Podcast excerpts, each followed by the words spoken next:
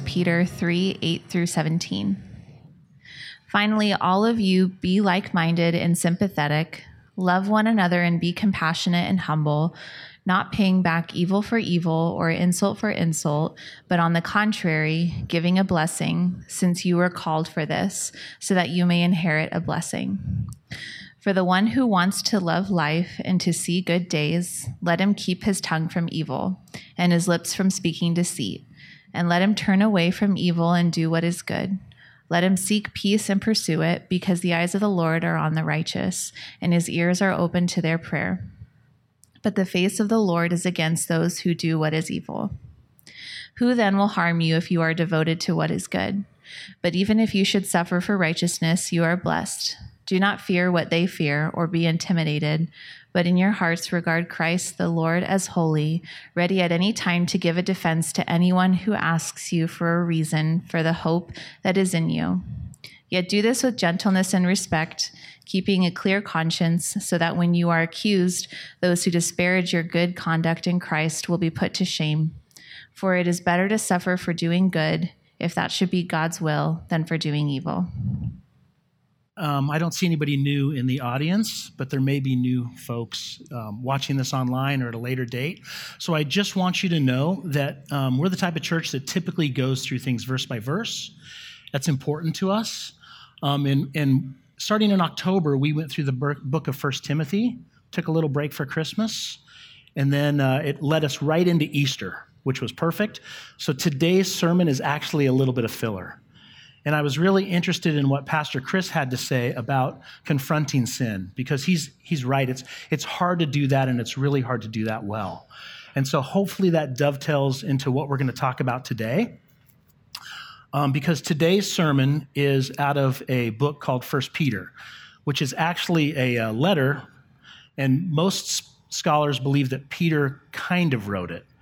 And when I say kind of wrote it, it's because at the very end of the letter, it says that um, it was possibly dictated to a friend of Peter's named Silvanus.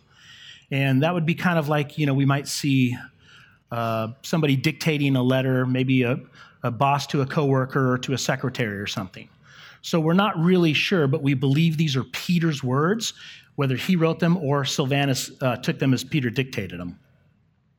Um, so, who is Peter?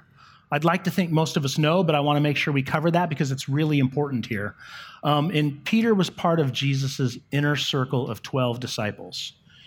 But Peter was a little bit more than that, too, because Jesus seemed to confide in three disciples more than he confided in the others, and that would be Peter, James, and John. And Peter's name was changed. It was originally Simon, but when he made his confession that Jesus was Messiah, Jesus changed it to Peter, which means rock. And Jesus, you see, he promised that Peter would be a leader amongst his followers and, and guide them in the early years.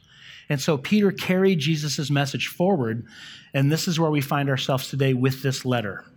Because this letter was written sometime between 64 and 68 AD, so roughly 30 to 35 years after Christ's death and resurrection. And Peter sent this letter to a whole bunch of different churches in what is now modern day Turkey. So he wrote this to those churches, but he also wrote this to us. And he wrote it in order to tell us how to humble ourselves, much the same way that Jesus did. And he wanted us to humble ourselves inside our home. So let's call this church community our home. And he wanted us to humble ourselves outside of our home as well. And the reason he does this is because Romans believed that Christianity was this subversive, evil thing. And they believed that it was actually an attack on the good order of the society that they had set up and thereby dangerous. And it was so dangerous in Roman minds that they made it illegal, and uh, Jesus followers like us were even hunted down and killed sometimes. And in light of those circumstances, Peter wants us, he wants you to respond and to respond well. And the reason following Jesus was subversive is interesting. It's because prior to Christianity, a household was obligated to follow whatever God, the patriarch, typically the husband, declared worthy. So if dad declared this was the God we're going to follow, nobody else had a choice. That's who you followed. Well, Christianity came along the scene and it was different. Christianity called everyone wives who had no social status, slaves who had no social status. It called everyone to think for themselves, to think independently and recognize Jesus as Lord. And so, therefore, this little thing that Christianity brought new into the Roman kingdom was considered dangerous. They thought it was a slippery slope, and this is going to be destructive to our good society. Which brings us back to this letter. so, the purpose then was to encourage a beaten down and marginalized minority living an oppressed life under cultural authority. It's a letter written to people who look, speak, and dress just like everybody else, but because they think differently, they're dangerous. And so you might call them exiles.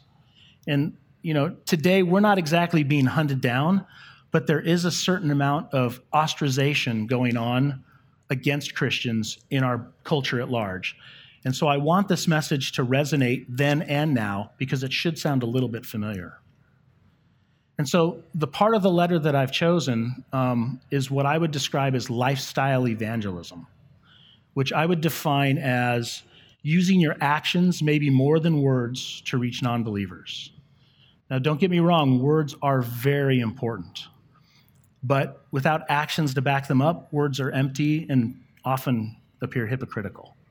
And we don't want to appear hypocritical at all. So let's look at our first verse, which is verse 8 here. It says, Finally, all of you be like minded and sympathetic, love one another, and be compassionate and humble. Now, finally clues us in here that we're still learning about lifestyle evangelism from chapters one and two. In those chapters, we were introduced to the need to yield to one another, as I said, wives, slaves, everybody, um, both outside the house and inside the house, and honor everyone else as long as honoring them does not conflict with Jesus' teaching. Which is our first point today. And I want you to know that how we treat each other, how we treat people in the church matters. It matters significantly. And so notice that the text says, finally, all of you. So again, Peter wrote this to a bunch of churches in modern day Turkey. And so to all of you tells us he's talking to people inside the church. And since Peter's writing to fellow believers in the church, he's writing to disciples which makes us disciples. So, yes, you too are disciples of Jesus. And in this, Peter actually gives us five traits that all of us should have. And so we're going to dig into those traits. Now, the first trait here, it says like minded. Some translations say harmonious. Um, and whichever one you cling to is fine, but let's talk about what that does not mean. What, the, what that does not mean is it does not mean that we're robots and don't have thoughts of our own. You know, here in our church, here at King's Cross, we have a statement of faith, and we have that statement of faith to keep us centered on the central teachings of Scripture. And the central teachings are a handful of core beliefs that we believe are non negotiable. Those would be things like God's Trinitarian nation, or uh, nature, I'm sorry, that Jesus died and rose from the dead. But we don't tell you how to think, but instead ask you to learn to read for yourselves with us. We ask you to talk to others that you respect. We ask you to develop your own conclusions on some of the more nuanced areas of the Bible. And if you spend enough time in the Word and around the Word, we believe that we will be in agreement on most things. And it also means that we agree to use Scripture as the primary source for learning and understanding Jesus and his ministry. So I have a question for you. On average, how many hours a week are you awake? And I know some of you are doing the math right now, right? The average person should sleep about eight hours. That's what they tell us is healthy. I know some of us get a little less than that. But the ultimate answer is we're typically awake 112 hours a week. And church on Sunday, here today, is roughly 90 minutes of our time with about 40 minutes of instruction. And so when Peter tells us to be like minded, how do we do that in 40 minutes? I tell you, that's, that's not really something that we're capable of doing in such a short time. So we join home groups. We meet outside of the church and discuss scripture. We visit each other. We go on vacation with each other. We go to family dinners. You know, it's, it's kind of like we do life together. That's what Peter's asking us to do. And while we want to help with spiritual growth, there's only so much this church, any church, can do with 40 minutes a week. And I, I said before, part of what Peter's teaching is that following Jesus is up to each and every individual person. It's a personal calling that you can't rely on somebody else. Our old friend Charles Spurgeon said it like this He said, You will never be saved against your will. Do you see that? You will never be saved against your will. This is about your will leaning into Jesus. God drags nobody to heaven by the ears. So I want you to know we all need to work at this. This is not something that is necessarily easy, but it's something that we need to do. And then the second part in that verse uses the word sympathy. And sympathetic means that we're emotionally connected and we have great care and compassion for each other. We need to be moved by those we know. We, want to, we should want to know those people that we don't, and we want to care for everybody. And so that especially means we're to care for people that are different than us, right? We're not much of a community if we're all the same. So I love when Pastor Chris or somebody else reads our welcome. Hopefully, we mean that. We want everybody to be comfortable here, and that's really important to not just the mission of King's Cross, but the mission of Christ's church. And we want to learn from each other. There's a lot of you that have experiences that I don't.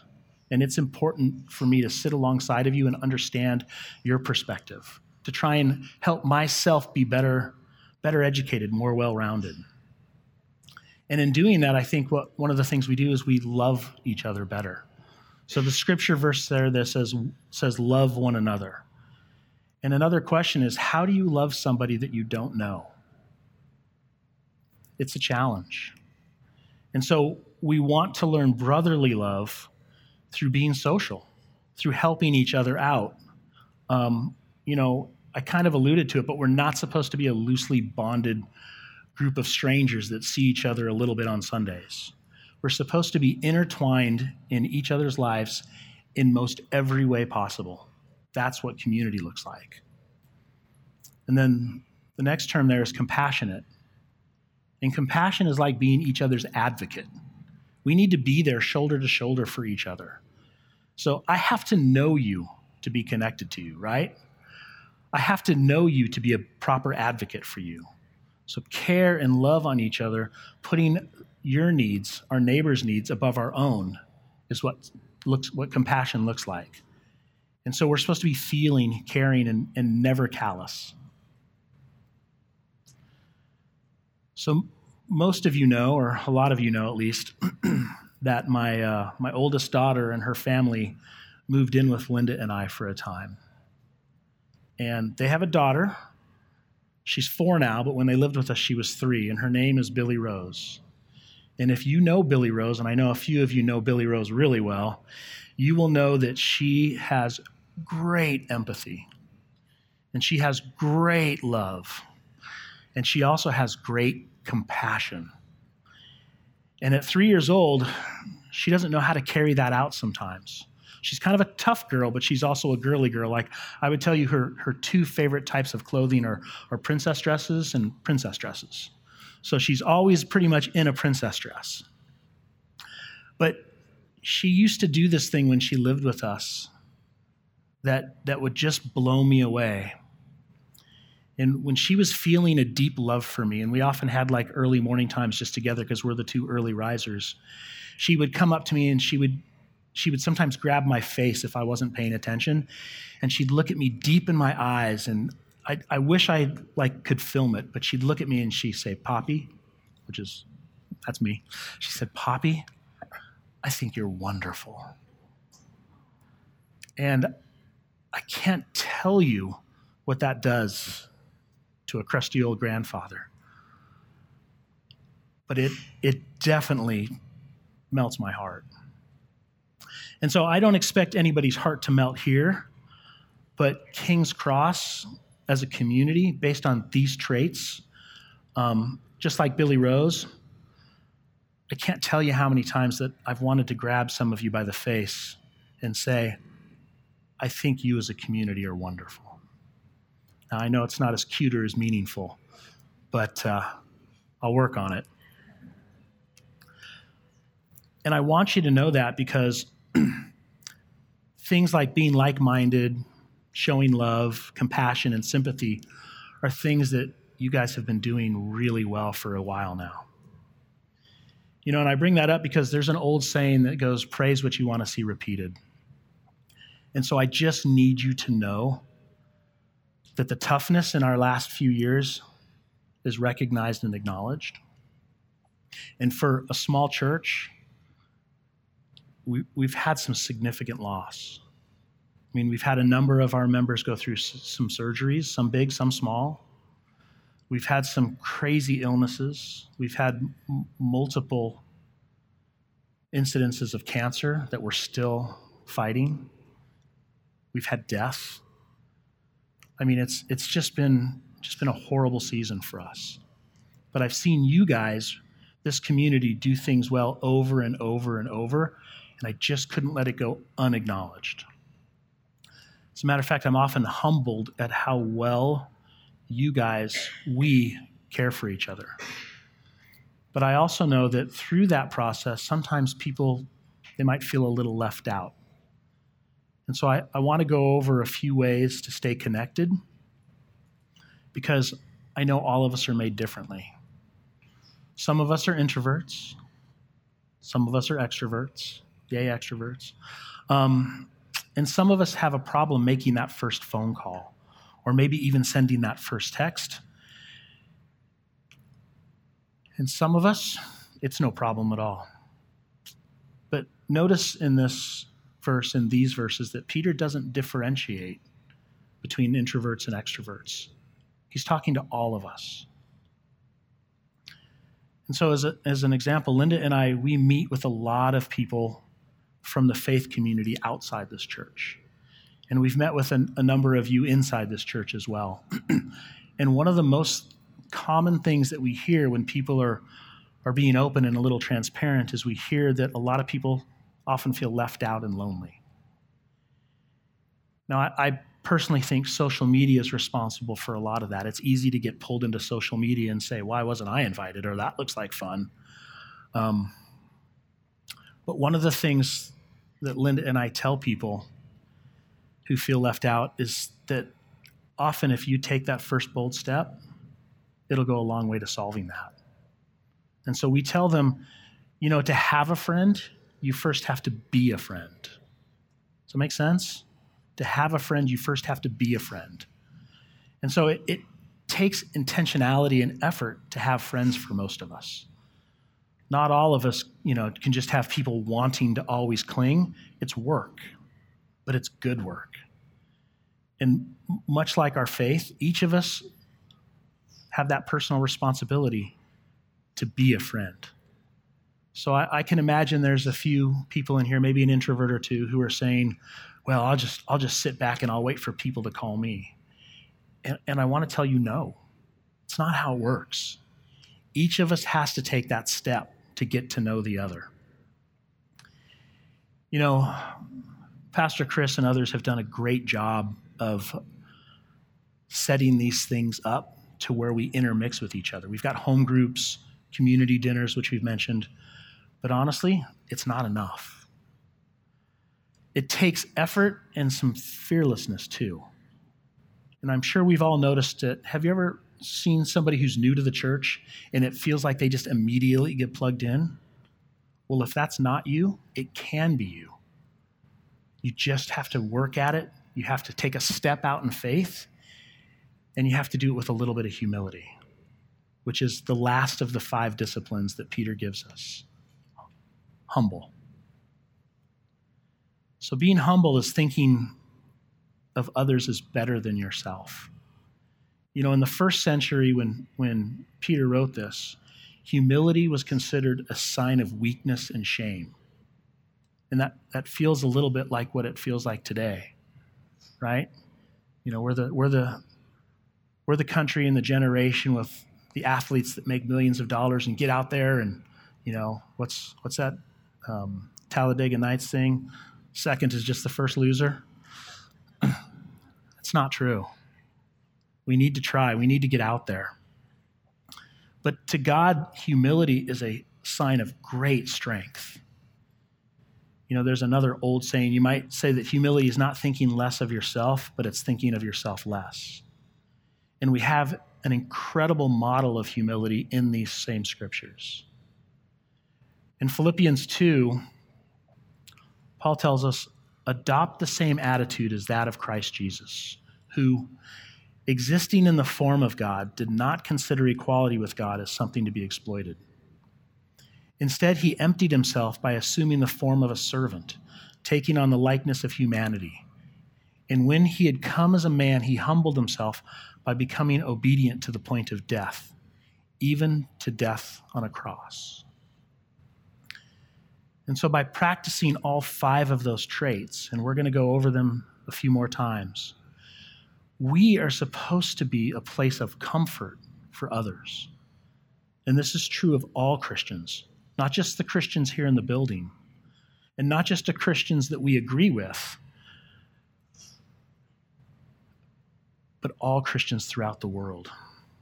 And we need to discuss our problems and differences for sure, because there are some differences, there are some disconnects.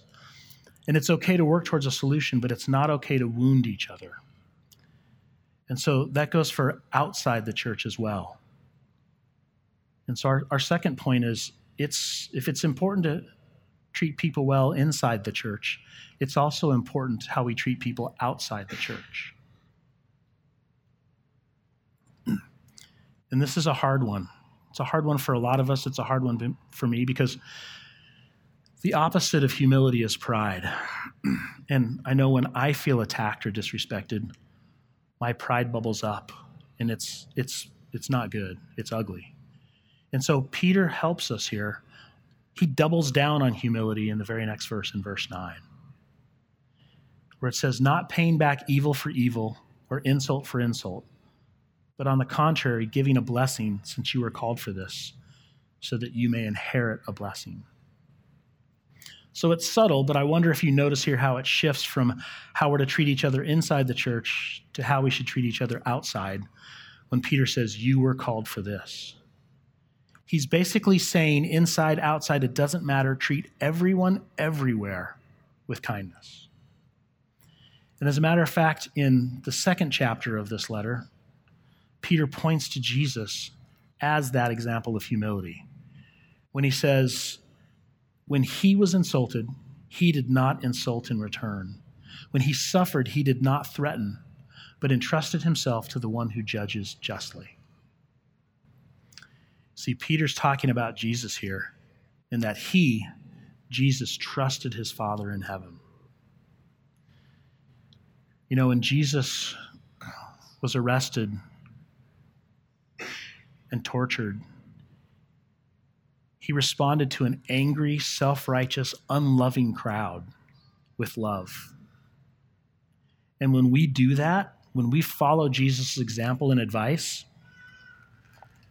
people sit up and they take notice.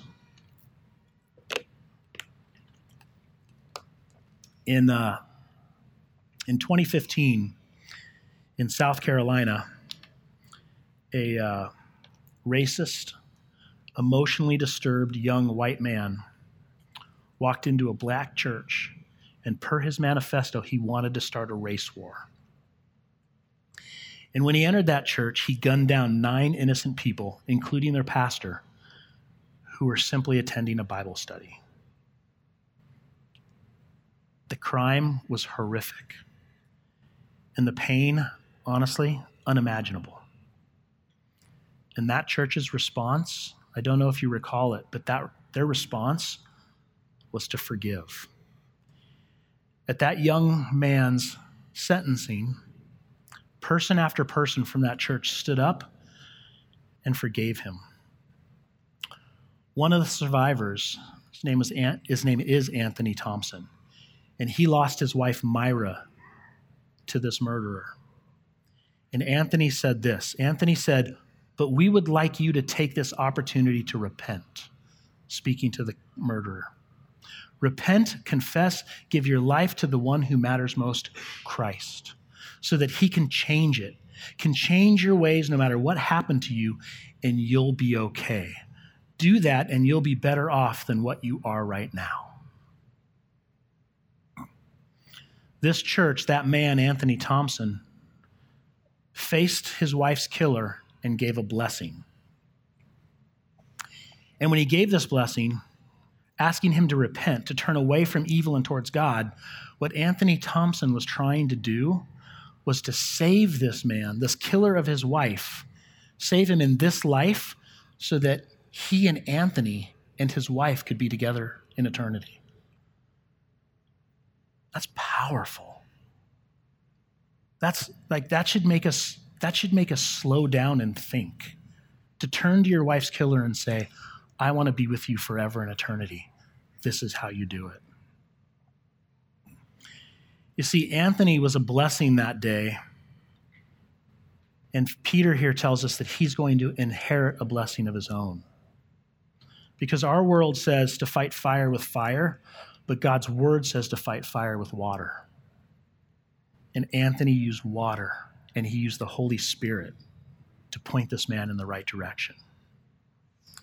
But those, that verse also talks about an inheritance. And so, what is this inheritance that Peter speaks of? And that inheritance is to be in the Lord's presence. Again, same letter, 1 Peter, but chapter 1, Peter tells us, Blessed be the God and Father of our Lord Jesus Christ. Because of his great mercy, he's given us new birth into a living hope. Remember that, a living hope through the resurrection of Jesus Christ from the dead and into an inheritance that is imperishable, undefiled, unfading, kept in heaven for you. So, do you see it? It says right there our inheritance is to be with Jesus in perfection forever.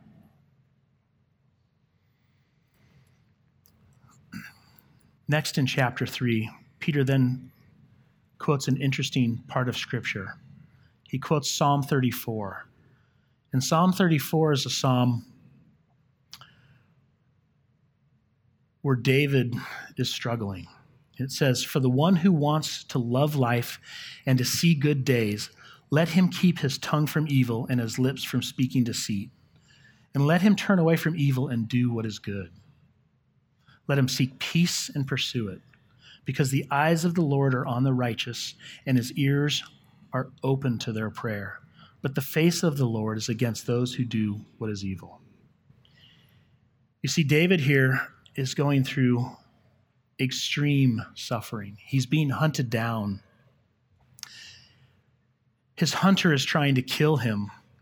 And to save his life at one point in the story, David actually acts like a wild animal and pretends to be a lunatic. And he turns to God and he says, Help. Help me, Lord. I need you. I need deliverance from this evil. And Peter is telling us through that, the one he's acknowledging his scripture, the Old Testament. And he's also saying that if we repay evil with evil, then we too are also evil. You see, this piece of scripture reminds us that God turns his face towards his people and away from those who do evil. So, brothers and sisters, he hears your prayer. But those that don't know him, he turns his face away. He turns his back on evil people. But for you, he's there. And it continues Who then will harm you if you are devoted to what is good? But even if you should suffer for righteousness, you're blessed. Do not fear them or be intimidated. So don't think that the reason we suffer in this world is because we're Christians. I mean, there's certainly some of that. There's certainly martyrdom and Christian persecution across the world.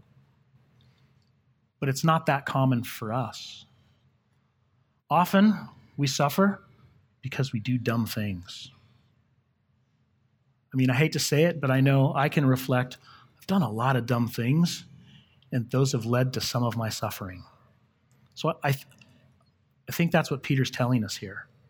I think he's saying, hey, look, if you do good, you're going to avoid a lot of suffering. You know, we have a whole book of scripture called Proverbs that tells us almost exactly that. Proverbs tells us make good decisions, act wisely, live your life according to God's word, and for the most part, you'll avoid a lot of pain. But this is not the message of our society. It's not the message of television, especially daytime television. It's not the message of self help books, but they're wrong. Just because you do good, though, does not guarantee you're never going to suffer.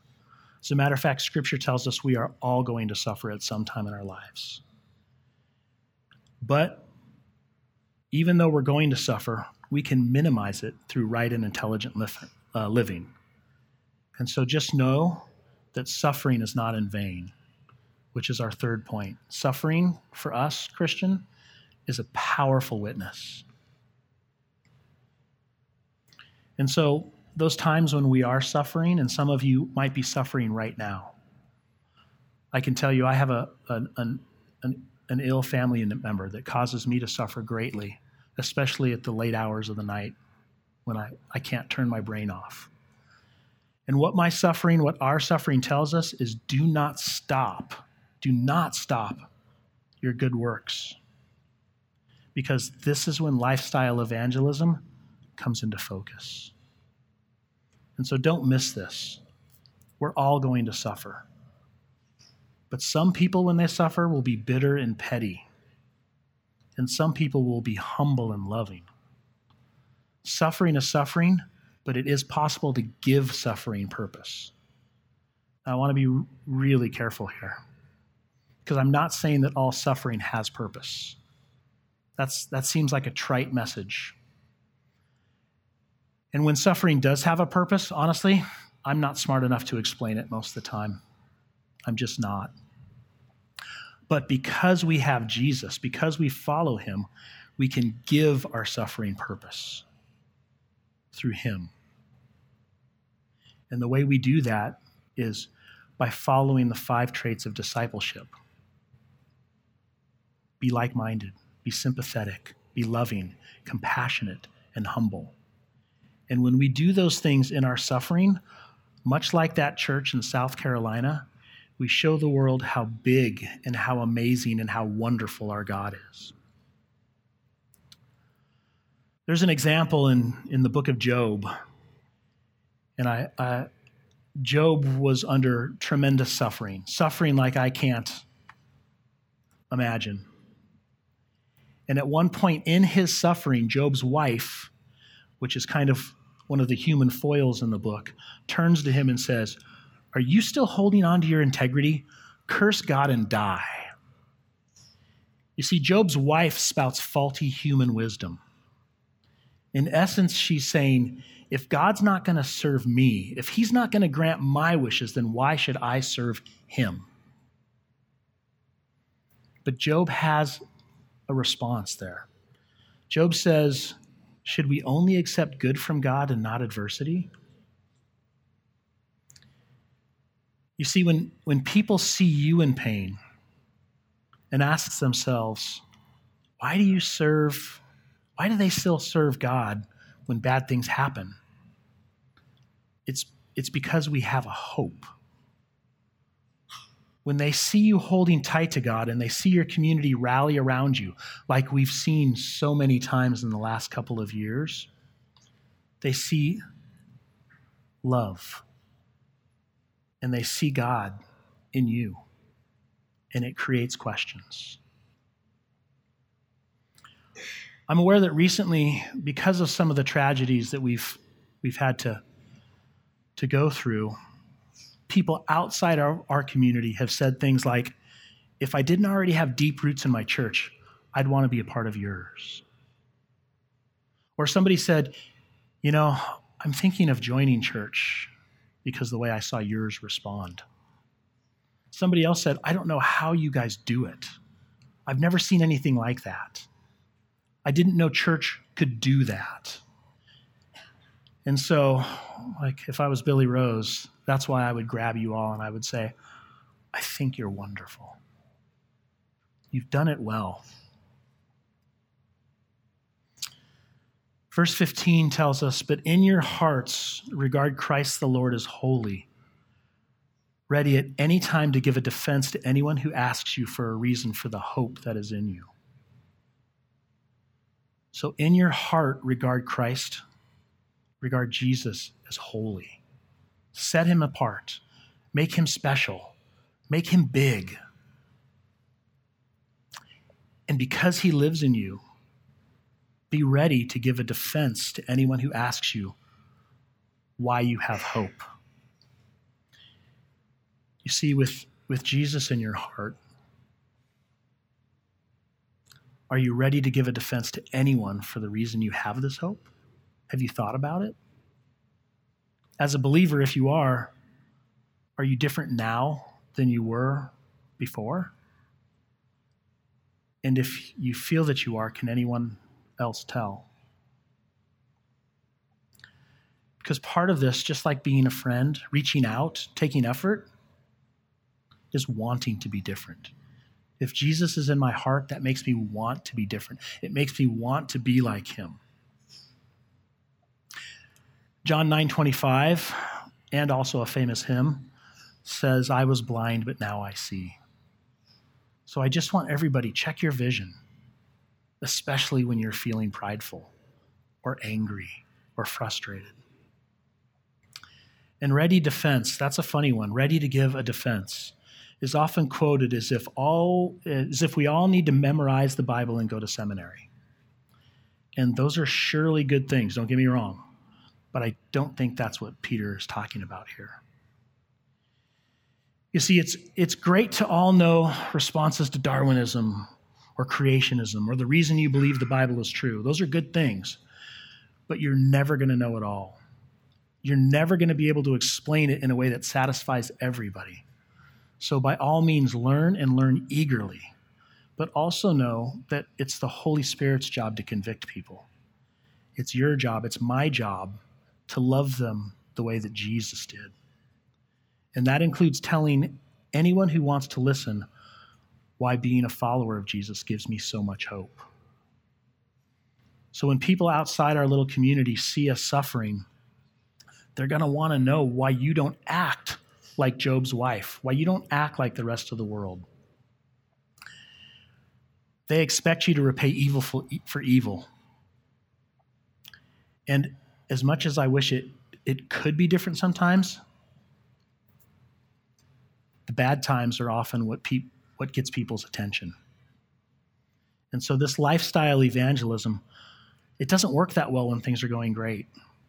And that's why I say our suffering can be a great example. I don't want anybody to suffer. I'm not saying that Jesus wants anybody to suffer, but we're going to, and we can turn that around.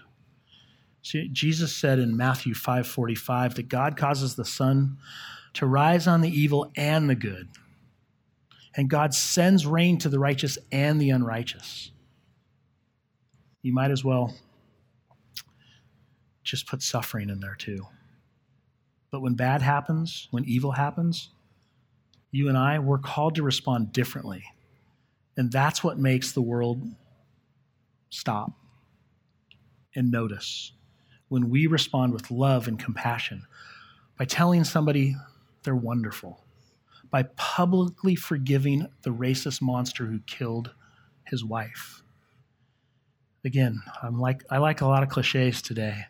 You get more bees with honey than vinegar. It's just a fact. Verses 16 and 17 say, Yet do this with gentleness and reverence, keeping a clear conscience, so that when you are accused, those who disparage your good conduct in Christ will be put to shame. For it's better to suffer for doing good, if that should be God's will, than, do, than for doing evil.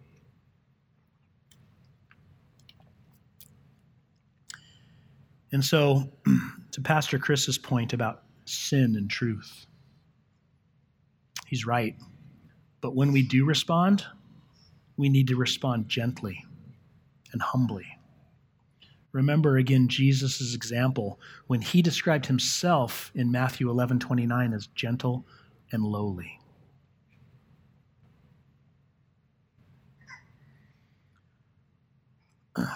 So, standing up here, it's uh, equal parts honoring and terrifying for me. It's not necessarily my natural environment. And so I pray a lot. And I think about people I know a lot. And so when I prepare these sermons, people often pop into my mind as examples of the point that I'm hoping to make. And some of those people are positive examples. And to you, I say thank you. Thank you for being wonderful. But sadly, some are not positive examples. And when I was studying this text, a person who does not go to this church kept lurking in my mind.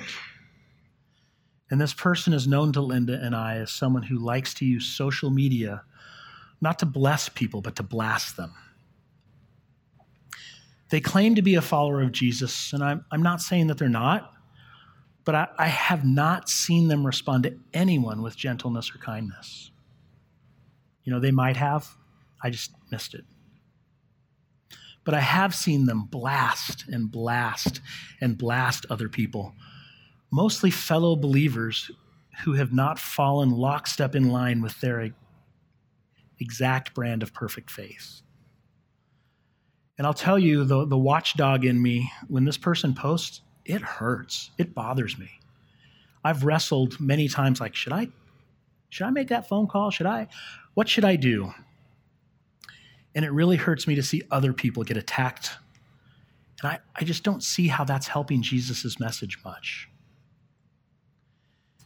And so I know that I am susceptible to things. And so I quit posting on social media on November 14th, 2020. Still on there. Call me a lurker or whatever, but I, I'm just not posting anymore. I may again, but I'm not now. And I know the day, November 14th, 2020, because I wanted my last post to be something kind and beautiful. So I made it about Linda on her birthday. So write that down. November 14th is Linda's birthday. You see, because I struggle with bullies. And I struggle with letting them get away with it. And I struggle in my heart with being kind and responding to certain types of bullying. And so sometimes it's best for me to withdraw. And I do this because of what it means when Peter says it's better to suffer for good than evil. I want you to take Scripture at its word. I want you to take Peter at his word. And I don't want to be personally, I don't want to be any part of evil. You see, I, I might be a, a Jesus follower, I might be a Christian, but that does not eradicate the sinful nature that lives in me or anyone else. What becoming a Christian does is it gives us a place to take a stand. It gives us a place to take a stand against sin that lives inside all of us. And as Peter points out, we, we need to be smart about it.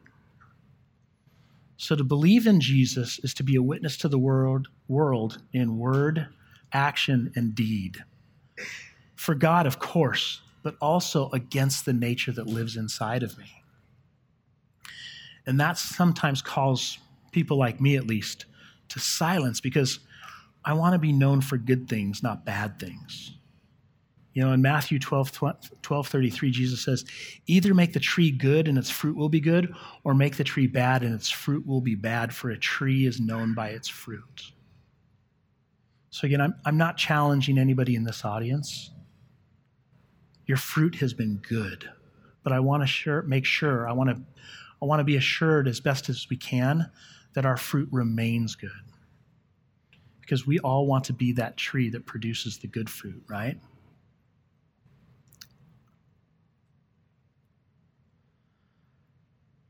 So, Bible commentators, maybe you know this, but they often call Peter the apostle of hope based on his writings and his posture.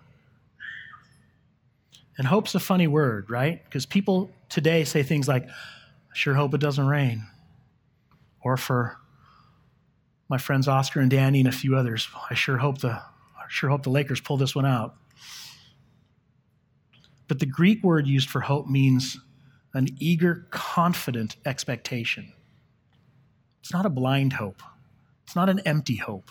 It's not a throwing a coin in the air hope. It's a confident expectation. And as I, I asked you to remember two words earlier, it's a living hope, as Peter calls it in chapter one. And that living hope is Jesus. And so I think it's important here that Peter is talking to believers as a firsthand witness to a number of things. Certainly Jesus' ministry, certainly a firsthand witness to his death and resurrection, but he's also a firsthand witness to something a little, a little unique you see, Peter is the disciple who denied Jesus three times as Jesus was arrested. You probably remember Jesus telling him, You will deny me three times before the rooster crows. And a short time later, Jesus dies on a cross. And as Pastor Chris uh, so powerfully taught us at Easter service, he rose again three days later. And when he rose again, Jesus met back up with his disciples. And there's a really intriguing and beautiful scene where, where Jesus meets them on the sea, on the side of the Sea of Galilee. He's walking along and they, they're in a boat and they rush out to meet him. And they, they have a meal together. And during that meeting, meeting, Jesus asked Peter if he loved him. But he did something unique. He asked Peter three times if he loved him. And each time Peter essentially said yes. That's three times Jesus asked Peter if he loved him for the three times that Peter denied him, denied knowing him as, as Jesus was hauled off and tortured. And in response to Jesus asking Peter this, Jesus tells Peter to take care of his, of Jesus' flock. And then Jesus says to Peter, Truly I tell you, when you were younger, you would tie your belt and walk wherever you wanted. But when you grow old, Peter, you will stretch out your hands and someone else will tie you and carry you where you don't want to go. And he, Peter, said this. I'm sorry, Jesus said this to indicate by what kind of death Peter would glorify God. And after saying this, Jesus told him, Follow me. You see, Jesus knew his death was coming by uncomfortable means. And for the next 30 to 35 years, Peter continued to follow Jesus, continued to spread the good news. Peter received the power to hope from the living hope. The power of the cross the power of the resurrection changed everything for Peter, and it changes everything for us. So, in my research, one of the interesting things about this letter is we don't know exactly when it was written, but it was written at the same time as Peter's death. And so, I, as I said, Silvanus, Peter's buddy, appears to have potentially written it from Peter's words. We don't know, but we do know death was near. And so history tells us that Peter was executed by Rome. And when he was executed, he was freely pronouncing, never recanting that Jesus is Lord. And church lore tells us that Peter didn't feel worthy to die the same death as his Lord Jesus. And he demanded that his Roman captors hang him on the cross upside down until dead, which must have been excruciating. And so, in closing, we should all do our best to be Peter. We should all do our best to be Jesus. We have the power to do that by, as he tells us in verse 8, being like minded, imitating Jesus, having his sympathy, having the love that Jesus had, having the compassion that he had, having his humility.